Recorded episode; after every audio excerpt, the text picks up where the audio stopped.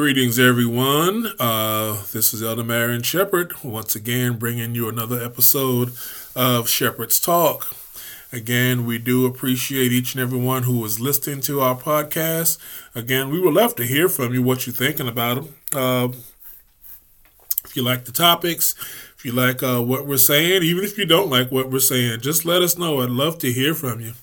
Uh, we again, you know, uh, appreciate each of you who've been uh, supporting my organo business. Uh, Marion Shepherd, all small case letters, dot my organo gold.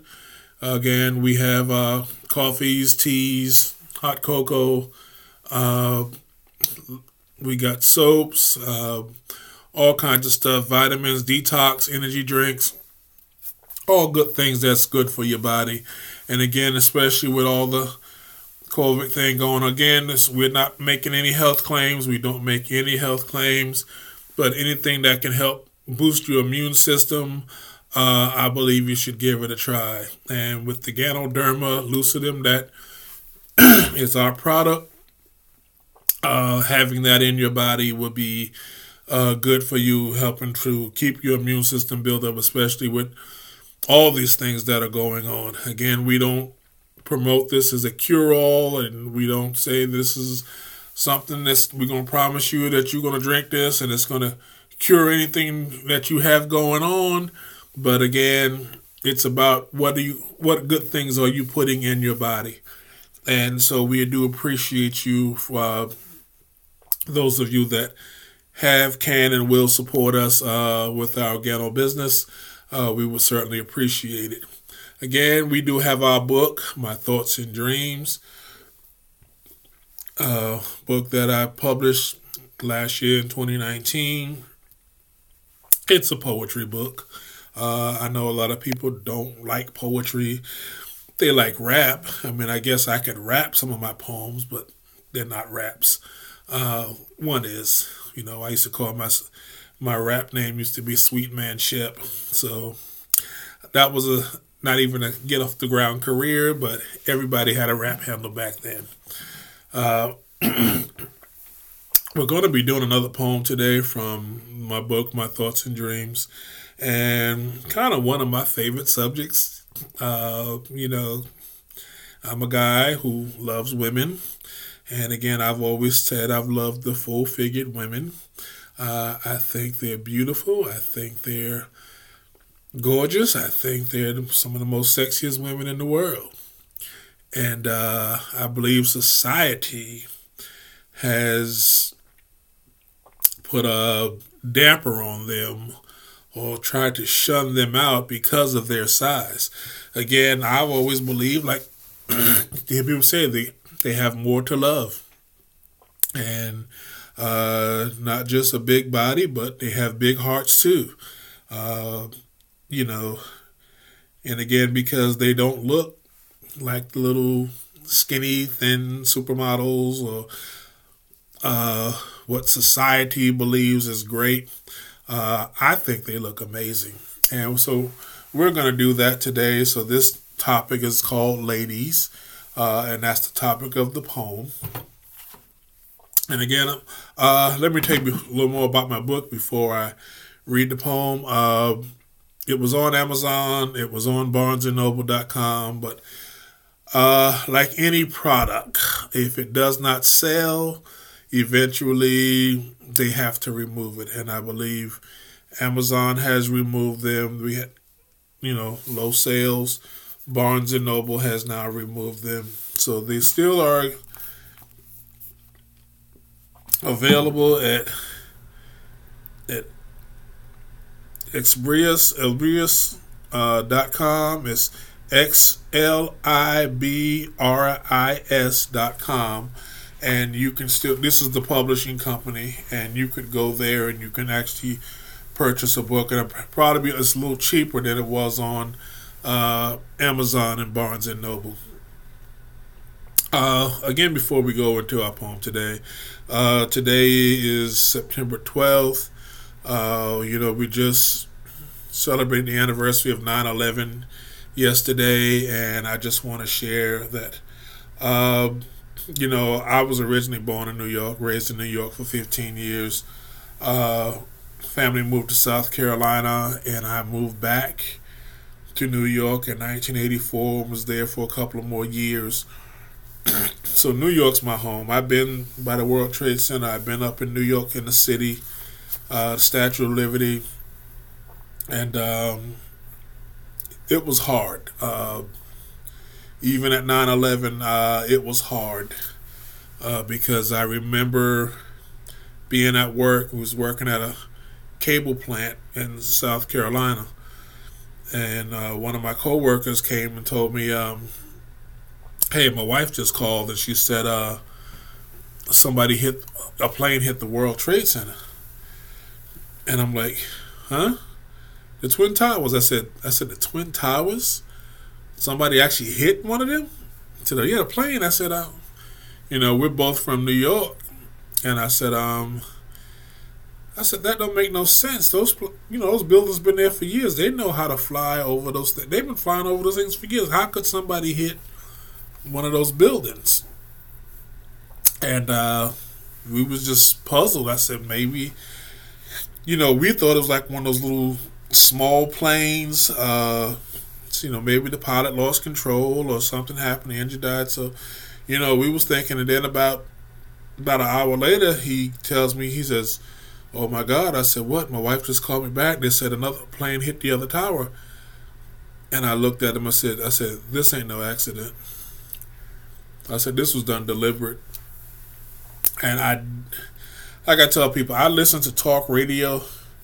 You know, I've been listening to it since the 80s, since, you know, my bosses got me hooked on it. Um, and there was a, and there was a time I want to say in 2001, around June, that um, somebody had mentioned, they said, saying on the radio that Osama bin Laden was saying something about uh, something's going to happen or watch what's going to happen. Something I can't remember. It's been so long ago, but they mentioned his name and they mentioned he said something big was going to happen, and you know, then you never heard nothing else about it.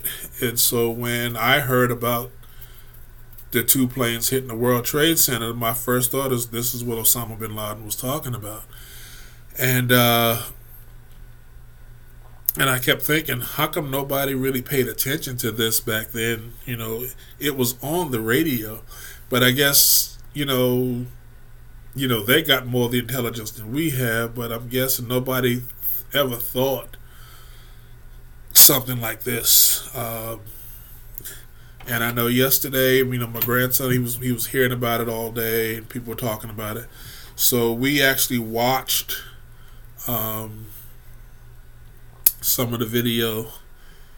I wanted him to understand why we talked about 9/11 so much. So on YouTube, you can watch the video, and of course, they had this was after the first plane had hit the tower Bryant Gumbel was on CBS this morning, and he was getting some phone calls from people that was in the area, and everybody was trying to figure out what happened. Nobody knew exactly what happened. They knew that it, a plane had hit. Some people thought it was just an explosion. They didn't know. And while he was speaking to one lady, and she was on her window, she was actually able to see out of the window. And while he's talking to her, and that's when the second plane hit and you know it was on live TV and she saw it everything and I mean it, it was really hard again to watch and then we watched the videos of when the towers came down and he got to see it. And I have to tell you you know we talked about it for a minute but I had to get up and excuse myself. It got real emotional uh, for me to kind of relive that again. Uh, and again, I think about the way I, you know, and I listened to someone who was talking about how back then the, you know, after 9 11, people came together. We were all, the United States, we was all united. And it's kind of hard to see now how, uh, some of the world, how, how, how, how so divided we are again. You know what? I think I'm going to change this topic. I'm not going to do ladies today. I'll do that in next next podcast. Uh, I want to talk about this night on everything and kind of what our world is going through. Um, it's a sad thing. It's a sad thing that you know what we're seeing now, as to even back then, our world was united. Our United States was united. We, you know, people started being more friendly to one another. They started uh, caring about one another. I mean, we were united, whether it was on TV, it wasn't black, white, it was about Americans, about America, Americans, you know. We were attacked, you know, over 3,000 people died. Initial death, over 3,000 people because of those attacks. And of course, you got Flight 93, where the people on the airplane realized what was going on and they fought back and you know and they was able to unfortunately they lost their lives. But again you don't know how many lives they saved by you know attacking these hijackers. You know i guess they had nothing else to lose. They knew they were going to die anyway so they was going to die fighting. And of course you know there's one plane that hit the pentagon but we came out, we were together. We supported our leaders. Our leaders were supporting our country. I mean, President Bush came out and he was talking, and everybody was cheering, and even with our sports and our entertainment, you know, we was trying to get back to life, and uh, it was it was it was it was anger but it wasn't at each other. There was anger because such a tragedy was lost such iconic buildings were lost such dynamic people were lost and you still hear about the loss and you hear about the suffering people are still having and excuse me um, and again, you know, we came together, we prayed together, we cried together, we, you know, we laughed together. It was such a a somber and humbling time because and it was also kind of an anxious time because we didn't know um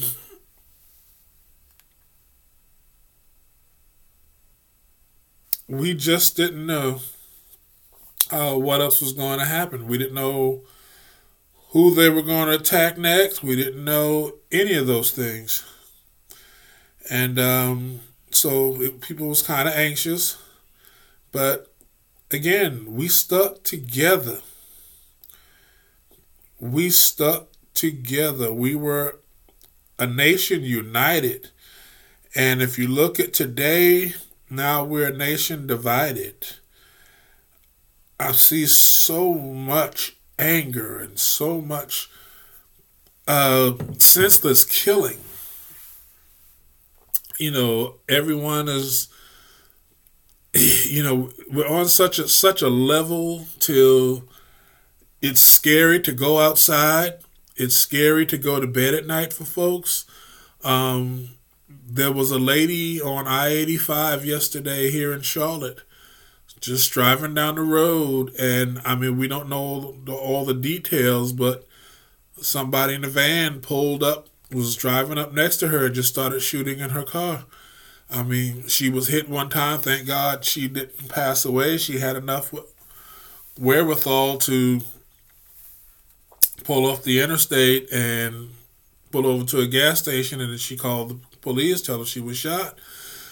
But it's so scary. Uh, people using guns to solve little issues. They're using violence. I mean, you know, again, growing up in New York, I got into a lot of fights. It was just, it was New York. You know, you had people that, but people who wanted to test you. You had people who didn't like you for whatever reason. Some people didn't like you for no reason. They just didn't like you and they wanted to fight. But you didn't hear about everybody pulling out a gun. No one really went to that. I mean, people, yeah, there were people that carried guns and was getting, but no one has gone to the extreme that we've gone to now. No one has gone to, I mean, we're mad at the world.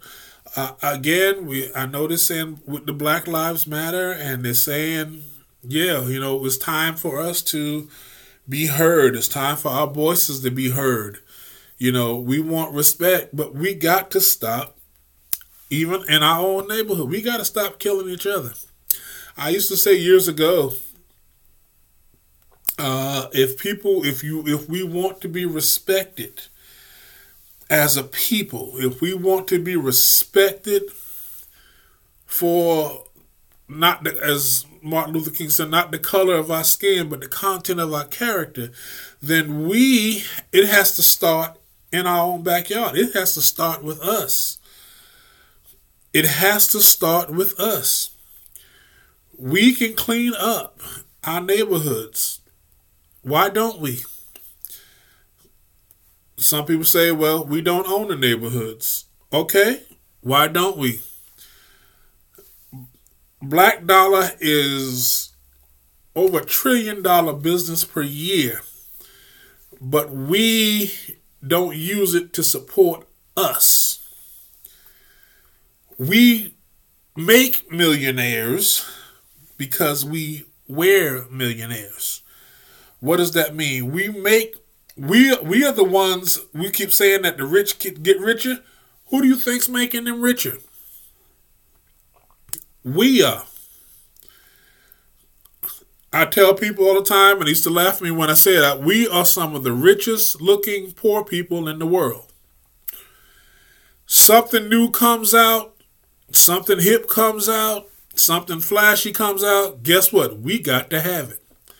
It's on sale. We got to have it.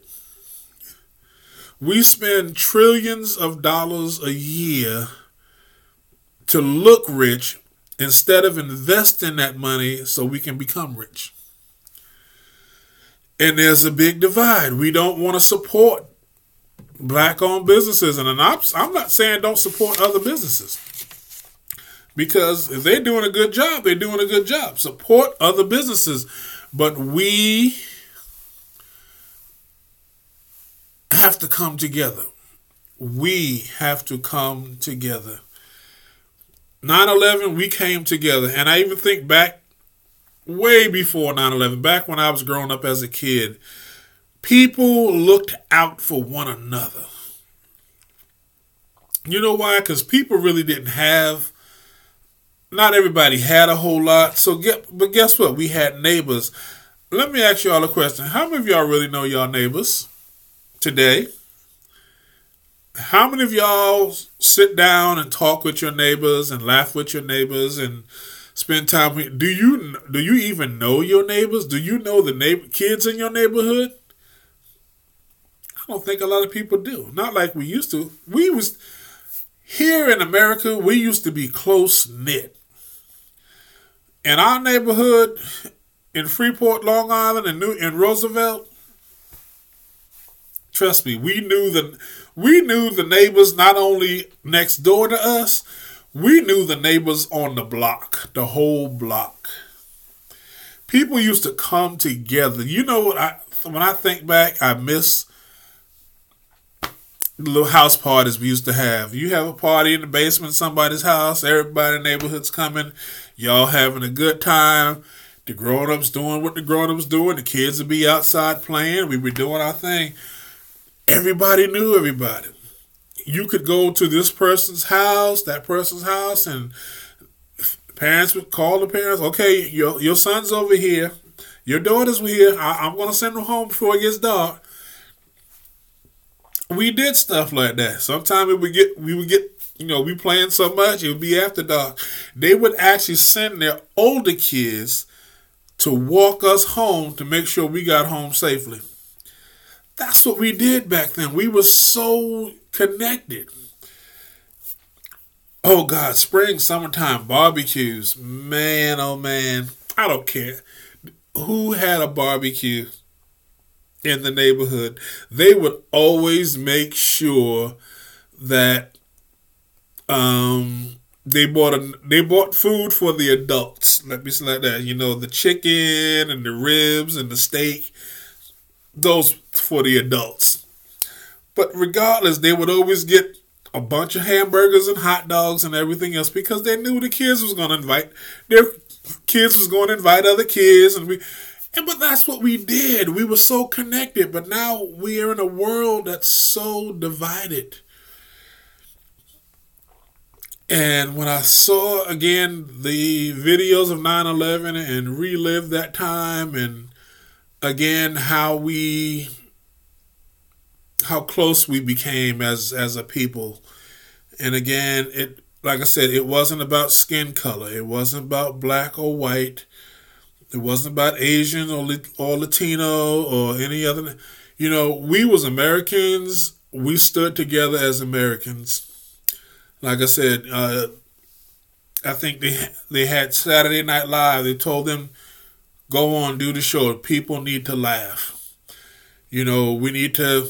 We can't change what happened. Yes, we're going through, but people need an escape right now. They need something to take their mind off of it. They need something to last because there was a lot of anxiety. There was a lot of nervousness. Nobody knew what was going to come next and and again, people were closer. People were friendlier back then. I just remember people were mad. People were mad. Um, a lot of young people said, you know what, they want to go fight. They're going to join the military. You know, that American pride came out, and you know, they kept going. They kept fighting. They kept doing what they needed to do. It was a difficult time. And I mean, to see, like I said, the image of those towers imploding was just incredible. When you see, saw that tower and it first started to buckle at the top where it was burning, and then that whole tower just came down, and all those, I mean, that big big, huge cloud of dust and debris and bodies, and then you saw on the, you know, before the towers came down, you saw the people jumping out of the towers. I mean, because of the, because of the fire, they was from a hundred stories up. And again, you know, these buildings were huge. They were tall. And I mean, you didn't you saw them before you saw anything in New York and they were so tall. And to see how those buildings came up, I remember again after my coworker told me his name was Vernon, and I remember after Vernon told me um about it when when it was lunchtime, I first thing I did was just jump in my car and I drove home. I didn't live too far from the job site I was on and I drove home and I turned on the TV and I looked and I looked and I didn't see the buildings. And I didn't know what had happened. I really didn't know what happened, but I didn't see them. I thought maybe the angle is off or something. I went back to work and I said, I don't see them. I said, like the top of it is gone or something. I said, because I had a small TV and the picture was blurry. And that night I actually had a uh, actually had open house at my kid's school and they had she had it on video and that was the first time when I saw the towers come down. I mean it was it it was devastating. I mean I I, I literally froze in my shoes at that time when I saw the tower come down. I literally froze in my shoe. Um, tried to keep a good face and of course looking at everybody's face and talking to the teachers and people were forcing a smile we were trying to smile but there was again such an unrest because you know, something like that never happened to us. It never happened. Uh, it's devastating. Here it is 19 years later. And like I said, even just watching the videos yesterday of what happened, it's still hurts me on the inside. It still affects me. I still feel that pain, that loss, that wow. And, you know, what those people in those towers was suffering through, and even the first responders who came rushing in trying to save the people and trying to get everybody out, and um, how they lost their lives and their families. And uh, I actually had a classmate who was a firefighter. In fact, I think it was a couple of classmates that were firefighters. I think one died uh, on 9 11, and another one, he passed away, I think, about a year ago due to complications of, from, uh, you know, those buildings had asbestos and stuff in them, and all that dust that they were breathing, again, was full of asbestos and all, and he died from cancer from complications from the uh, towers falling. And, um, it's hard. It's it's it's hard, but it's even harder now to see the division that our world has come into. And again, yes, we need our voices heard. Uh, yes, Black Lives Matter, but somebody keeps to Black Lives Matter to who? You know, because I'm still seeing a lot of black people, men, women, and children are being shot and killed. And again, it's not all white people and Latino people and Asian people that's killing us. It's us. Um, we got to do better. I mean, uh, it's like our world is just falling apart, and everyone is just shooting first and nobody's asking questions later. And again if even over the years i've talked to so many people and uh, people not afraid of jail you know they're not afraid of going to jail. Uh, i can do jail time. I mean it's like why are we so quick to want to end up in jail what is this badge of honor for going to jail you're, you're losing your freedom you're losing your family because you, you can't be around your family. You're losing watching your children, some of your children be born or grow up. Uh, you're losing your parents getting sick and dying and you can't be there to help them. That's a hard thing. That's a hard thing to prove that we're macho, that we're men, that we're bad. No one can tell us what to do. And we have children that are growing up without their parents, either being killed or locked up in prison.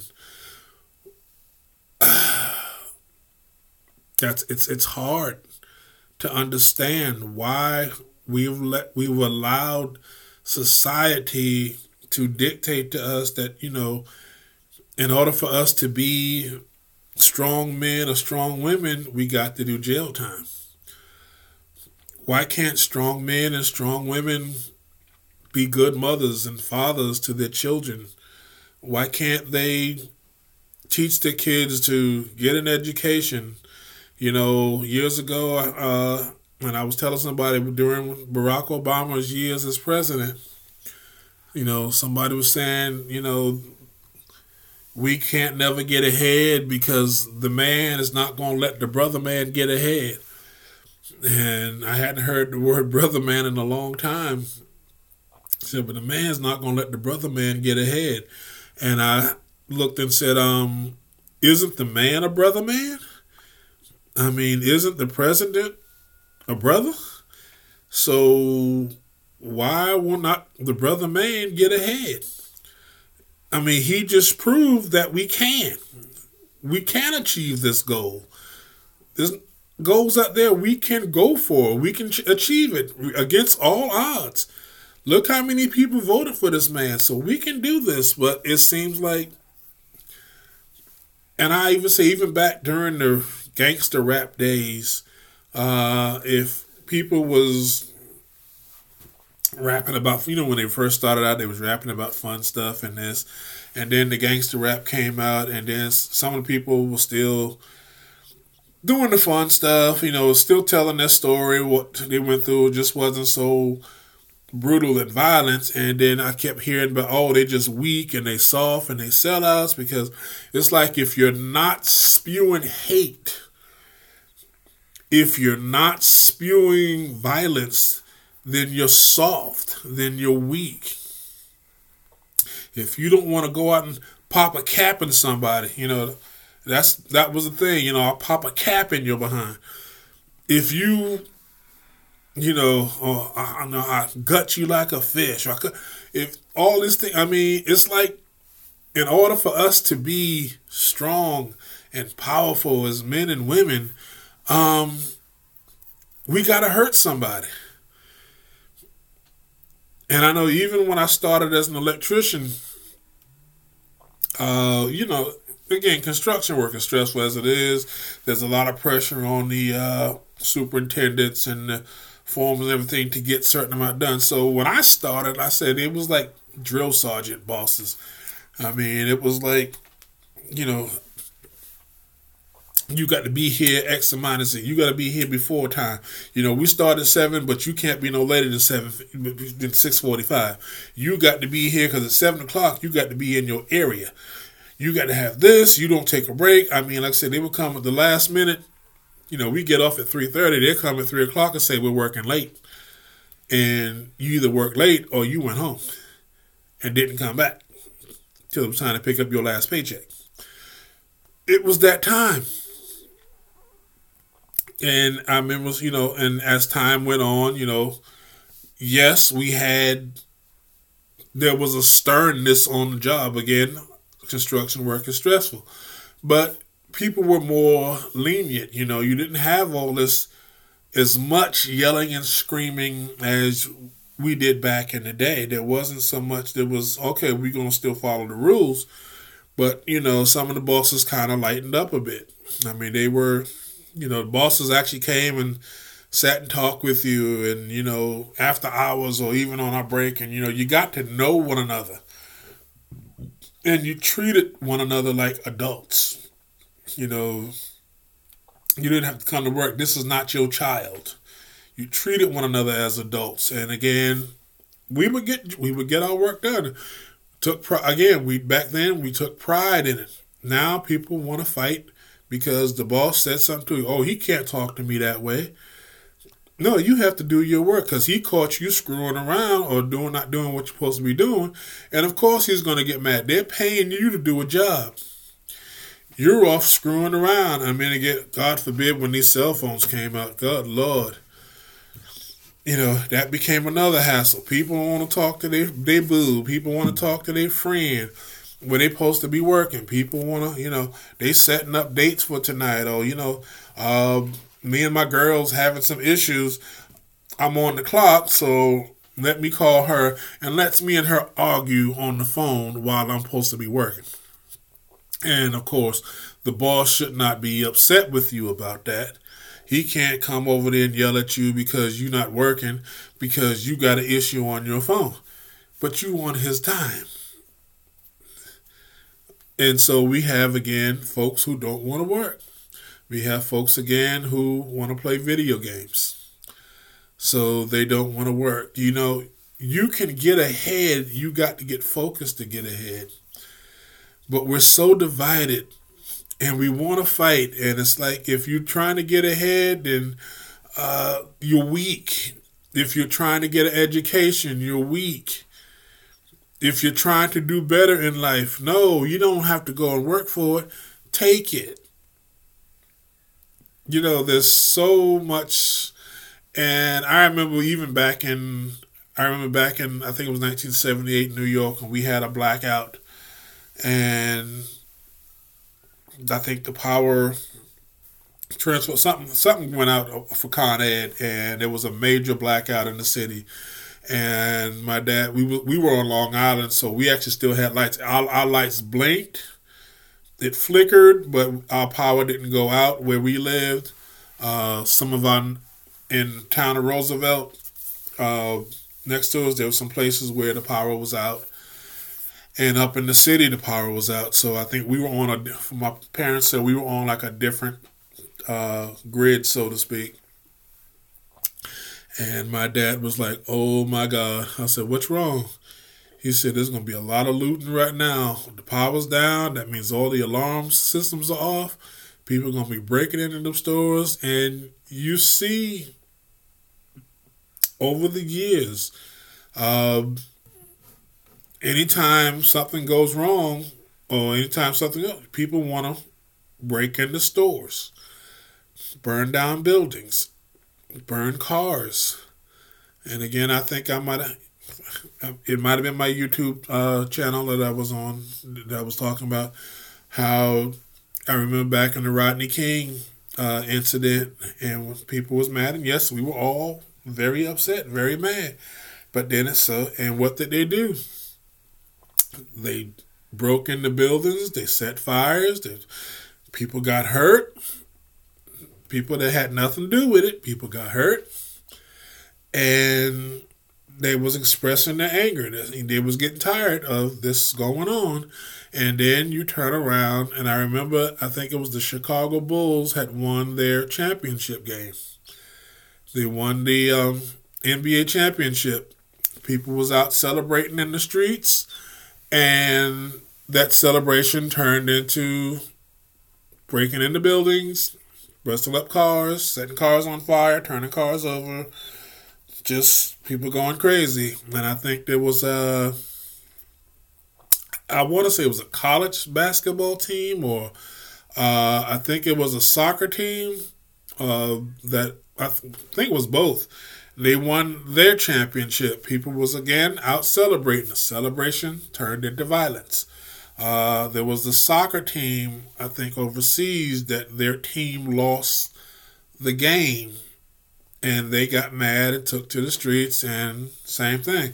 So this is like a pattern and you know sometimes we say we expressing our anger but then people are celebrating a victory. The, their team just won a championship. They're celebrating the victory and they're burning the neighborhood. You know, and I just wish that we could actually come back together as a people. And when I say a people, American people, um, I wish there wasn't so much division between us because we all can learn from one another. We all should be able to work together with one another. Uh, we all gonna have our differences. You know, we different cultures, different backgrounds we have our differences, but we still should be able to work together and be who we are. I mean, and respect others' differences. You know, I was, you know, I was glad to know when I grew, grew again growing up in New York, there were so many different cultures that we grew up around. We grew up around Hispanic people. We grew around Asian people. We grew up around white. We grew up around, uh, I mean, Indian people. Uh, we grew up around all of them, and see, and there were times, and you know, we would go. My friends would invite me over their house, and certain meals that they cooked, you know, was different from what my mother cooked. You know, and but it was good to try, and you know, certain things that you know we like, you know that we ate, and when they came over to our house and ate, it was different. It was different, you know, but you know we were, and it was nice to know this culture. Nice to under, eat certain foods that you know we never would have eaten because we didn't know about it, and knowing certain things about other cultures and uh, not just food, you know, even you know, uh, Latino friends, you know, you know, teach us some Spanish words. You know, they were curse words, but you know, we learned them. and um, you know, we all found out. Guess what? They like to play basketball too. They like to play football. They like to play soccer. They have this game called tetherball. I don't know if you remember tetherball when you had the ball on the pole and it, you know the string on the pole with the ball in the end, and you had to hit it. And they love doing that too, playing handball. I know I'm talking old because you know we didn't have tennis rackets back then or rackets, so we played handball. You know, all you needed was a ball and a brick wall in your hand. you know, we made up games. You know, stick But couldn't afford a baseball bat, but everybody had a broomstick in the house. And sometimes the broom, once the broomstick broke, broom broke, you had a stick. You played stick ball. You know, but every culture had their different ways. They had, and again, they had different customs, they had different foods, but we got along. We got along. We would protect one another. If you was my friend, you was my friend. It didn't matter what race you was. We was friends. We was down. And even if somebody black came after one of my friends that was white or Asian or Latino, whatever, no, uh-uh, I stuck up for my friends. And it turned, they stuck up for me. You know, this is what we did. You know, yeah, I mean, and back then, they people used the N word. Uh, you know, they used the H word. Uh, they use the the c word, you know, for the Asian people. Uh, they use this. They was out there, and you know, we heard them. We, you know, yeah, yeah, we said them too. Uh, when we got mad, yeah, we said them too. I mean, we called each other the N word. Uh, we heard other people call each other. Heard white people call each other the H word. We heard you know, Latino people call each other the S word. We heard, uh, you know, Asian people. You, you, you know, it's what we did, but you know, we we stuck together, and it's sad that today we don't. It's sad that this world today, I don't know, everybody's got a gun. Everybody needs a gun. We didn't need a gun. I mean, let's say we got into fights. Sometimes we won, sometimes we lost. But we lived to fight again. You know, our parents didn't have to go to the cemetery or to the morgue to identify our bodies. You know, we didn't, you know, sometimes came home one day with a busted lip. You know, it hurt, it bled, we stopped the bleeding, it swelled but guess what? Swelling went down. Why? I was alive. You know, nobody pulled out a gun and shot me. You know, when I busted somebody else's lip, I knocked somebody's tooth out one time. Guess what? Well, it was his baby tooth, so his other tooth grew back.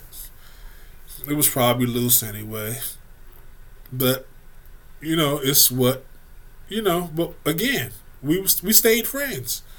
We still stayed close. You know, we came and we apologized. And look, man, I'm sorry. I mean, you know, this went too far or whatever. You know, I'm sorry. You okay? You know, we made up. You can't make up when you send a bullet out to do your work.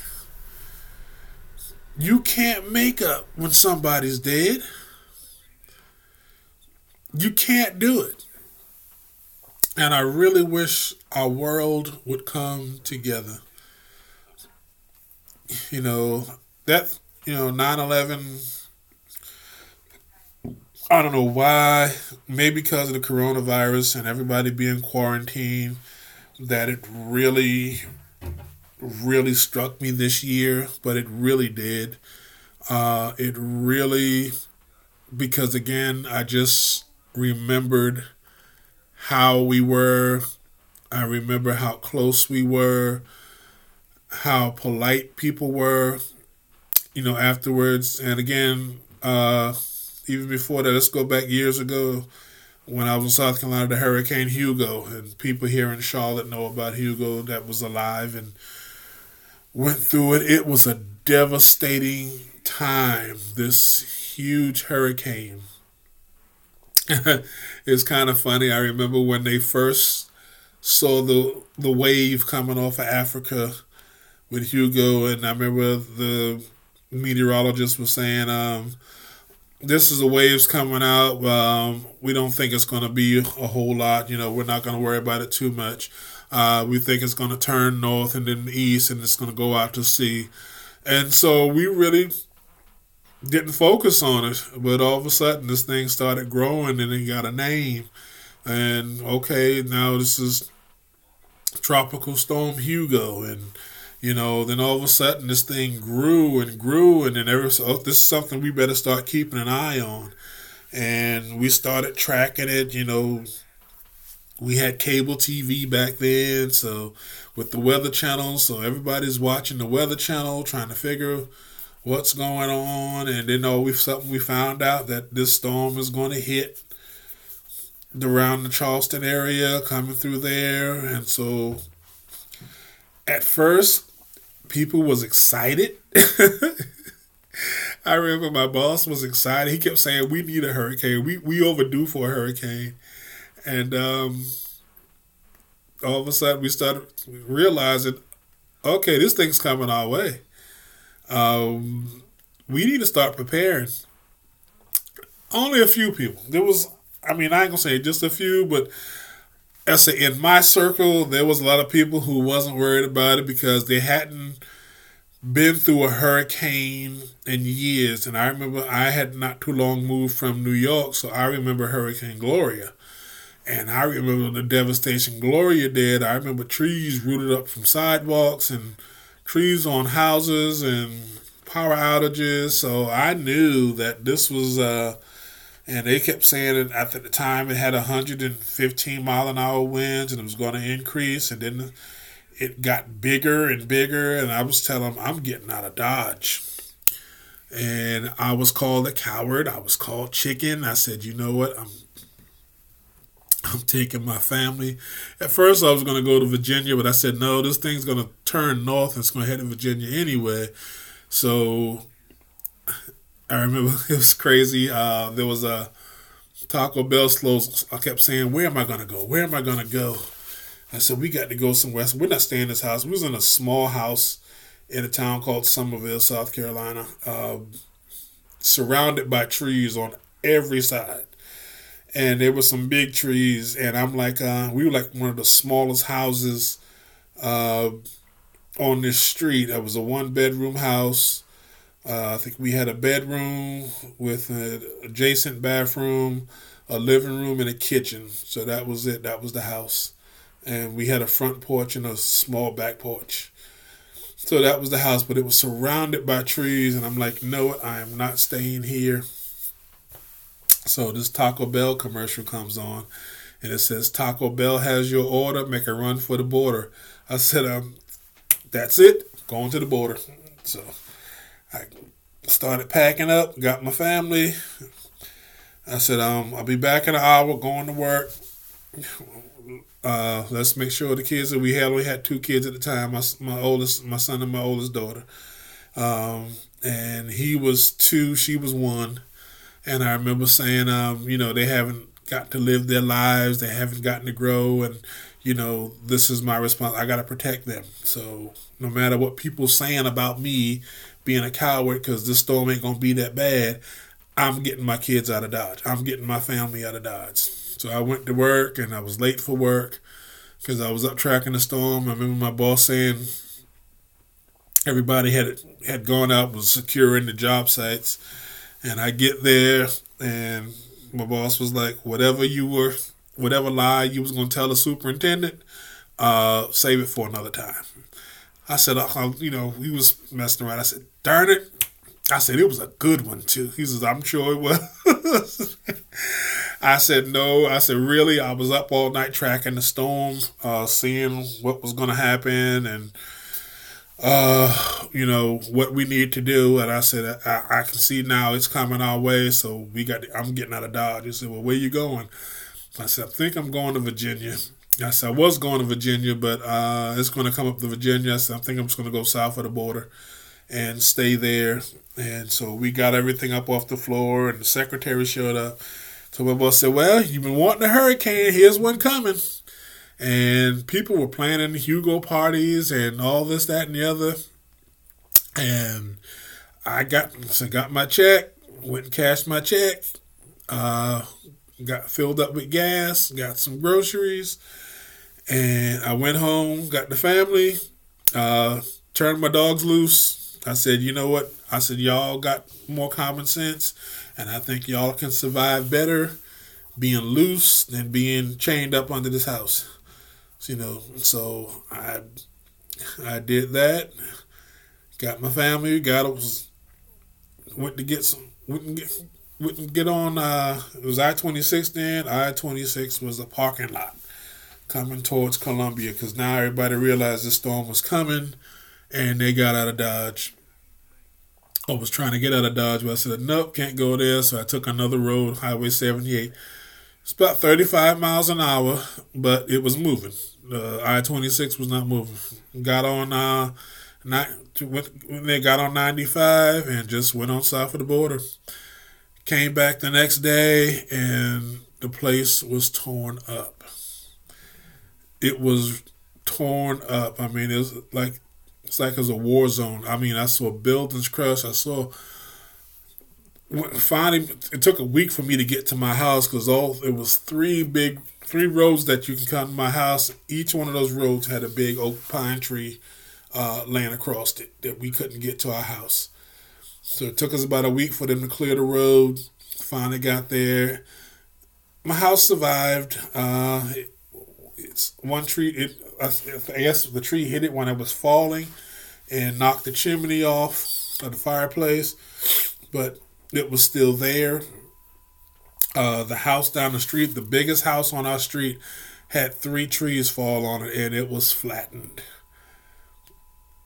Um, but after Hugo, again, everybody came together. Everybody pulled together, everybody worked together. I mean, everybody was neighbors, everybody was helping everybody out, cleaning the yards.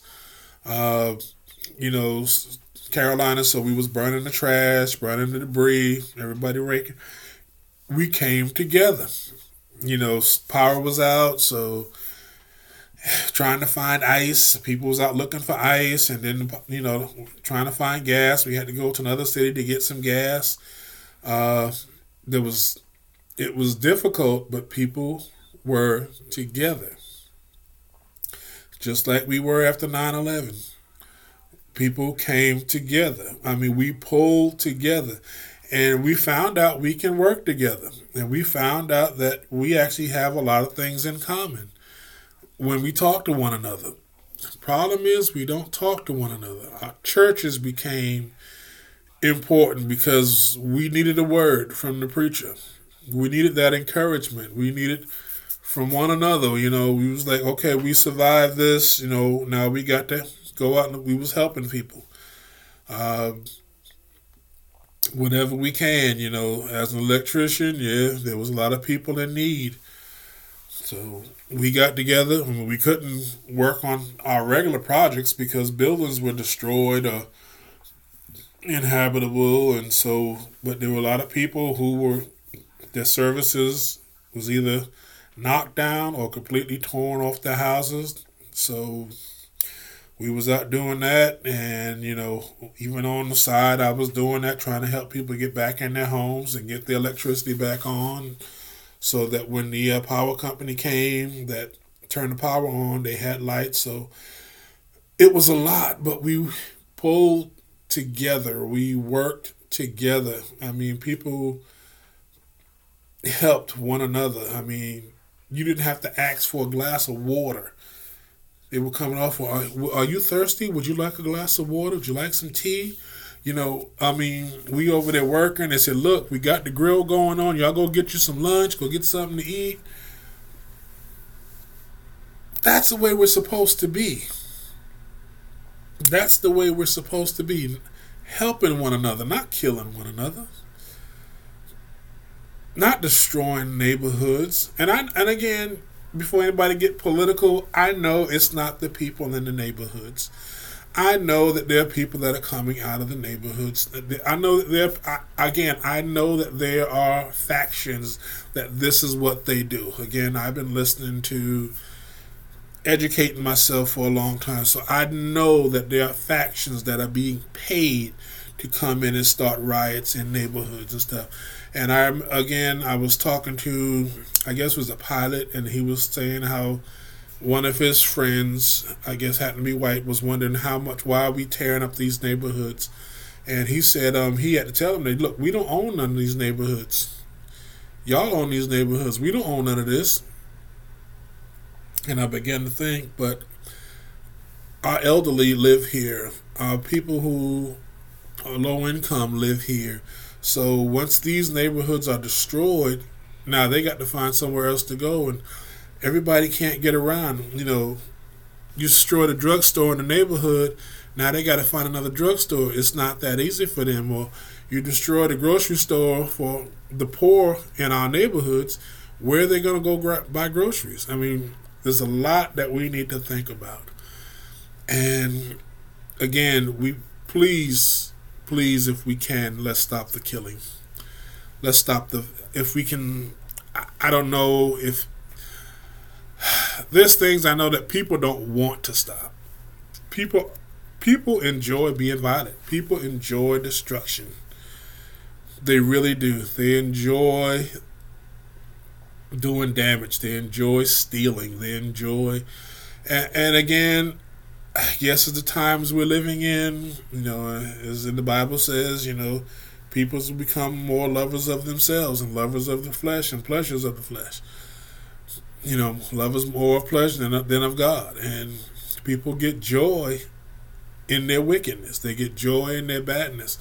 But I do hope that we can start a dialogue where we can start to come. There's a lot that needs to be said, but the message is being drowned out because of so much violence. And our voices are not being heard. And like I said, again, from 9 11, we saw how people can come here and you know what? There were people from every race, every nationality, every background in those World Trade Centers. It wasn't just black, it wasn't just white, it wasn't just one ethnic ethnic group. There was people from all nationalities in the group. It's the World Trade Centers. Or at least they were. And there were people there from everywhere. So, again, I know this is not the topic I had planned. I mean, this is not what I meant to talk about. Uh, but this has been on my heart. Because, again, there's just so much going on, so much unrest and I really wish that whoever hears this podcast understand that we got to get a dialogue. We got to come together. We got to stop the violence, stop the killing. You know, these babies are being killed who don't get a chance to live. I mean, people are taking pride in drive-by shootings or just shooting into people's houses. We have to do better we can do better, but we got to want to do better. And I hope that somewhere along the line, we're going to want to do better and reclaim our neighborhoods. And again, I know you're renting. Some of us, we're renting, but you can still clean it up.